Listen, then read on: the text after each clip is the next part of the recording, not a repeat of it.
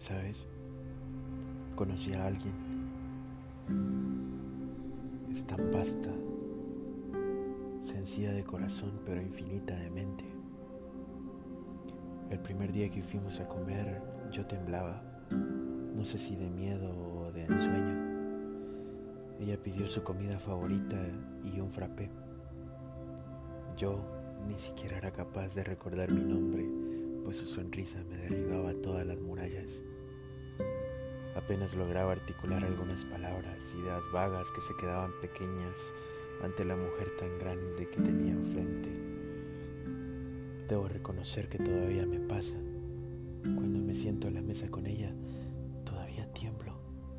Todavía siento que todos, los ruidos y los silencios, hacen canción cuando la veo ser tan cerquita de mí. Todavía me pasa.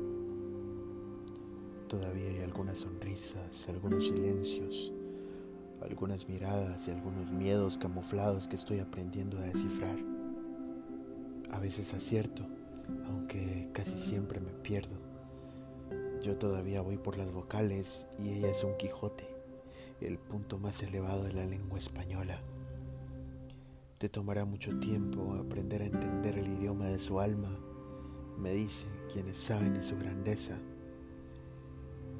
Ese es el chiste, respondo, que ojalá me tomara toda la vida aprender a aprenderla.